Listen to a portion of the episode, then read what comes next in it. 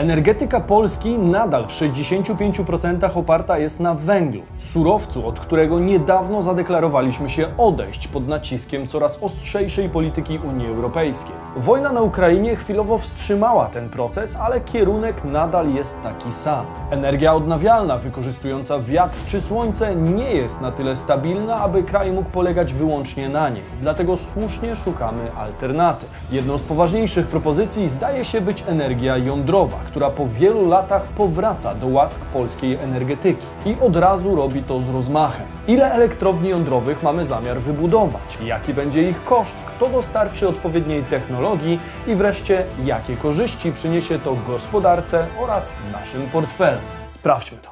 Bizon.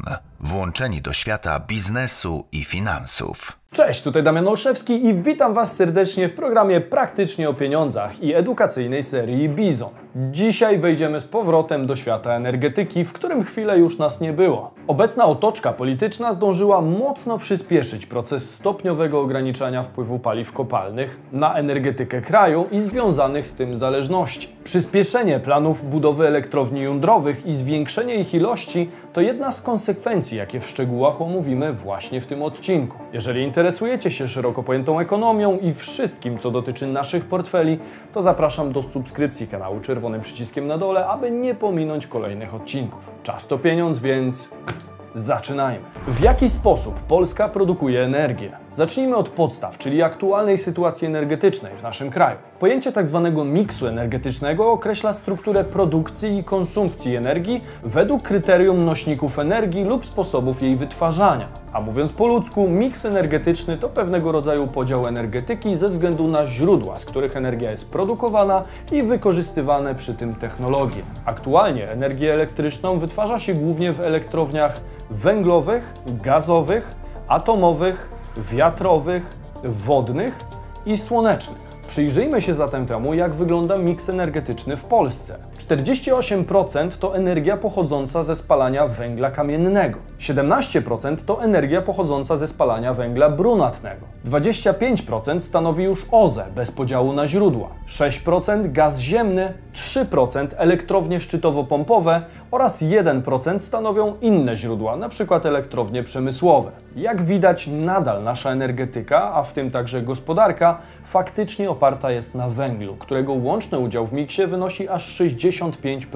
Aktualne trendy w energetyce zakładają stopniowe odchodzenie od węgla, do czego też zobowiązaliśmy się przed Unią Europejską. Co prawda inwazja Rosji na Ukrainę spowolniła odejście od węgla, jednakże na ten moment i tak wydaje się to nieuniknione. Dlatego też z każdym kolejnym rokiem udział węgla w polskim miksie energetycznym stale spada. W roku 2004 węgiel stanowił 94,5% udziału w produkcji energii elektrycznej. W 2009 roku było to już 90%. W 2015 79%, a w 2019 stosunek ten obniżył się już do poziomu 72%. Dzieje się to przede wszystkim wskutek rosnącego udziału odnawialnych źródeł energii, który stanowi już w tej chwili 1/4 całości miksu. W skład OZE w Polsce wchodzą przede wszystkim śródlądowe farmy wiatrowe oraz fotowoltaika, które stanowią odpowiednio 13% i 8% w miksie. Rozwój OZE jest bardzo ważny i do niego również jesteśmy zobligowani przed Unią Europejską. Jednakże samo OZE musi mieć solidnego partnera w postaci innego, bardziej przewidywalnego źródła energii, którym w Polsce może m.in. okazać się energia jądrowa. Program polskiej energetyki jądrowej. Sama wola polityczna to jednak za mało, aby doprowadzić do końca tak duży projekt. Musi do tego powstać realna strategia, która w Polsce zawarta jest w programie polskiej energetyki jądrowej. Jest to strategiczny dokument rządowy stanowiący mapę drogową dla budowy pierwszej polskiej elektrowni jądrowej. Określa on podstawowe zadania, które musi zrealizować krajowa administracja, inwestor, dozór jądrowy oraz inne podmioty biorące udział w inwestycji. Program polskiej energetyki jądrowej został przyjęty przez Radę Ministrów 28 stycznia 2014 roku, a następnie w sierpniu 2020 roku zaktualizowana wersja została skierowana do konsultacji publicznych, w których wzięło udział 88 podmiotów, w tym także spoza Polski. Pytanie zatem, jakich korzyści powinniśmy się spodziewać z wdrożenia tego typu programu w Polsce? Po pierwsze, podniesienie poziomu bezpieczeństwa energetycznego kraju. Zróżnicowanie źródeł energii elektrycznej pozwoli zmniejszyć wpływ wahań na rynku węgla, gazu czy ropy na ceny prądu dla odbiorcy końcowego. Dodatkowo paliwo jądrowe można kupić od wielu państw na świecie i zgromadzić zapasy wystarczające na kilka lat pracy siłowni. Po drugie, zapewnienie stabilnych cen prądu dla polskich odbiorców. Nowoczesna elektrownia jądrowa może pracować 60, a w niektórych przypadkach nawet i 80 lat. Dlatego koszt inwestycji rozkłada się na wiele lat pracy obiektu. Po uwzględnieniu niskich kosztów eksploatacji zapewnia ona zdecydowanie większą przewidywalność cen energii. Po trzecie, korzyści dla środowiska. Elektrownia jądrowa nie emituje szkodliwych dla środowiska i zdrowia gazów, w szczególności dwutlenku węgla, związków azotu i siarki czy pyłów. Powstające w elektrowni niewielkie ilości odpadów da się bezpiecznie składować. Istnieje choćby Krajowe Składowisko Odpadów Promieniotwórczych w Różanie, przeznaczone dla odpadów o niewielkiej aktywności. Z kolei paliwo jądrowe o wysokiej aktywności jest w większości składowane w skałach lub kopułach solnych położonych głębiej niż 300 metrów pod ziemią. Istnieje także możliwość, aby zamiast składować zużyte paliwo nuklearne, odpady zostały przekazane do specjalnych zakładów przetwarzania nuklearnego. To oczywiście metoda dużo droższa od składowania, ale jej zaletą jest możliwość odzyskania części paliwa z odpadów i ponowne jego wykorzystanie. Coś w rodzaju nuklearnego recyklingu. Po czwarte, budowa nowej, innowacyjnej dla naszego kraju branży nauki, rozwoju i przedsiębiorczości. Realizacja programu polskiej energetyki jądrowej wzmocni polskie instytuty naukowe i przedsiębiorstwa już teraz prowadzące działalność związaną z tą dziedziną. Dalsze otworzenie tej dziedziny rozwoju z pewnością przyniesie sporo stanowisk pracy i specjalizacji potrzebnych przy takich obiektach. Skoro jednak wiemy, że nie posiadamy do tego odpowiedniej technologii, to pytanie brzmi, kto będzie budował elektrownie jądrowe w Polsce? Tutaj, co ciekawe, mamy już dwa pewne podmioty i to z inicjatywy zarówno rządowej, jak i tej prywatnej. Przejdźmy do szczegółów. Elektrownia jądrowa we współpracy z USA. Projekt rządowy. Strategia strategią, ale jak powszechnie wiadomo, w takich projektach przede wszystkim liczy się biznes i kolejne kroki do realizacji przedsięwzięcia. Jak to się mówi, papier wszystko przyjmie. Pytanie, czy przyjmą to również kontrahenci. A co do tego, wiemy już na pewno, kto zajmie się realizacją rządowego programu budowy. Jak ogłosili w Waszyngtonie amerykańska sekretarz stanu do spraw energii Jennifer Granholm, a w kraju premier Mateusz Morawiecki, wybraliśmy już technologię dla programu polskiej energetyki jądrowej. Zgodnie z przewidywaniami zdecydowano się na ofertę Amerykanów, a konkretnie reaktory AP1000 od Westinghouse. Jest to spółka, która jako ostatnia przystąpiła do walki o kontrakt, jednak miała dość silne plecy. Mowa tu oczywiście o silnej współpracy pomiędzy USA a Polską oraz o podpisanej już wcześniej polsko-amerykańskiej umowie o współpracy w zakresie atomu. Ponadto rywale Westinghouse nie posiadali podobnych porozumień na szczeblu rządowym. Premier Mateusz Morawiecki napisał na Twitterze, że silny sojusz polsko-amerykański daje gwarancję powodzenia wspólnych inicjatyw. Po ostatnich owocnych rozmowach z wiceprezydent Kamalą Harris i sekretarz Jennifer Granholm potwierdzamy realizację projektu jądrowego w sprawdzonej i bezpiecznej technologii Westinghouse. Dziękuję ambasadzie USA za współpracę. Uchwała Rady Ministrów w środę, 2 listopada. Z kolei sekretarz stanu do spraw energii USA Jennifer Granholm podczas konferencji w Waszyngtonie powiedziała: Polska wybrała właśnie amerykański rząd i Westinghouse do pierwszego etapu swego wartego 40 miliardów dolarów programu energetyki jądrowej. Ta decyzja nie tylko wzmacnia nasze relacje dwustronne w obszarze bezpieczeństwa energetycznego na wiele pokoleń, ale sądzę, że jest też jasnym sygnałem dla Rosji, że NATO współpracuje w obszarze dywersyfikacji dostaw energii, ochrony klimatu oraz przeciwstawiania się użyciu przez Rosjan energii jako broni. Są to niezwykle ważne deklaracje obu stron transakcji. Elektrownia jądrowa powstanie na Pomorzu, w Lubiatowie, Kopalinie.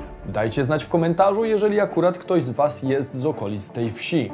Jak czujecie się z tą informacją? Towarzyszy jej bardziej duma, czy może raczej zaniepokojenie? W każdym razie budowa elektrowni rozpocznie się w 2026 roku, zaś jej zakończenie planowane jest na 2033. Zgodnie z założeniami programu polskiej energetyki jądrowej z 2020 roku w kraju mają powstać elektrownie atomowe o mocy od 6 do 9 GW. Westinghouse Electric Company to światowy lider technologii atomowych, którego oferta zakłada budowę reaktorów typu AP1000. Jak twierdzi producent, dwupętlowe reaktory wodne ciśnieniowe to jedna z najbezpieczniejszych, najbardziej unikalnych i zaawansowanych opcji na rynku energii jądrowej. Amerykańska oferta wskazuje na budowę 6 reaktorów o mocy 6,7 GW, która będzie szacunkowo warta około 31,3 miliarda dolarów. W przeliczeniu na polskiego złotego wychodzi po obecnym kursie przeszło 150 miliardów złotych. Ponad miliard złotych straconych na rozbudowę elektrowni w Ostrołęce, o której wspominałem choćby w tym filmie, to naprawdę niewiele w stosunku do tego, co może się wydarzyć w tym projekcie. Gdyby tutaj cokolwiek miało pójść nie tak, to dopiero będą koszty. Niestety póki co nie ma żadnych dokładnych informacji dotyczących formy finansowania tej inwestycji. Wiadomo jedynie, że Westinghouse miałby udziały na poziomie 49%, a w rozmowy finansowe zaangażowany jest amerykański bank inwestycyjny EXIM Bank, wspierany przez amerykański rząd. W oficjalnej komunikacji kryje się jednak bardzo ważna informacja, która może okazać się kluczowa dla polskich firm. Mianowicie udział polskich firm w łańcuchu dostaw przy budowie elektrowni jądrowej wyniesie ponad 50%. Jak wskazuje David Darnham, prezes Energy Systems w Westinghouse, mowa tu o elektronice, pompach, materiałach, usługach inżynieryjnych, budowlanych itd. Dodatkowo nie są to na szczęście tylko puste słowa, lecz realne działania. Ponieważ Darnham twierdzi, że spotkali się już z ponad 500 polskich firm i jak dotąd 34 z nich podpisały listy intencyjne.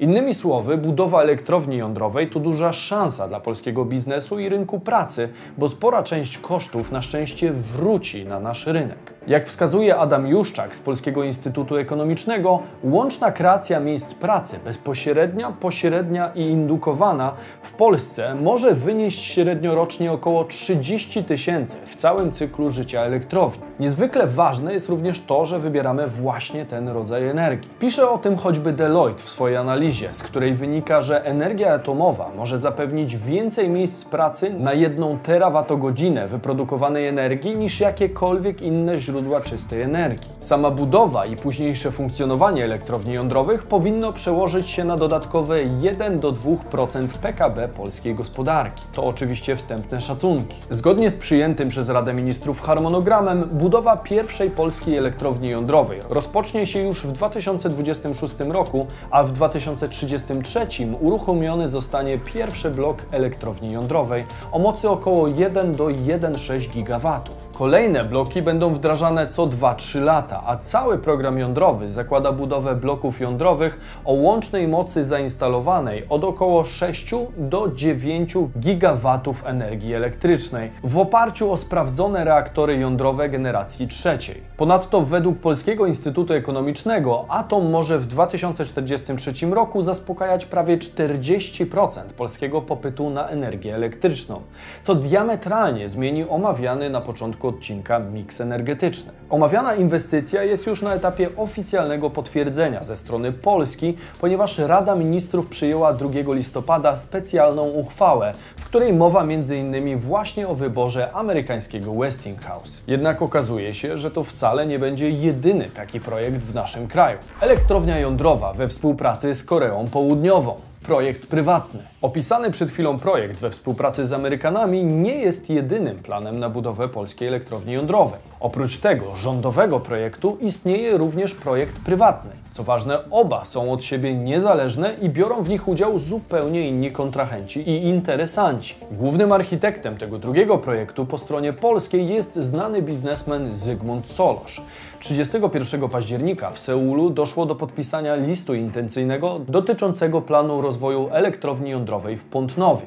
Stronami dokumentu są ZEPAK, czyli Zespół Elektrowni Pątnów, Adamów, Konin. Jest to elektryczna spółka notowana na giełdzie, kontrolowana przez Zygmunta Solorza, która produkuje prąd z węgla brunatnego. PGE, największa polska firma energetyczna, i KHNP, czyli koreański oferent proponujący polskiemu rządowi technologię i współudział w budowaniu polskich elektrowni jądrowych. Efektem podpisanego listu intencyjnego będzie rozpoczęcie prac nad stworzeniem elektrowni jądrowej w Pątnowie w ramach koreańskiej technologii. Warto zaznaczyć, że obecnie KHNP jest trzecim największym operatorem elektrowni jądrowych na świecie i w ostatnim czasie zrealizowało w terminie i budżecie jedną z największych inwestycji na świecie, czyli elektrownię jądrową w Zjednoczonych Emiratach Arabskich w Baraka. Wiceminister Sasin zaznaczył, że podstawowe założenia dla całego przedsięwzięcia to budowa w pierwszym etapie 2 reaktorów APR 1400.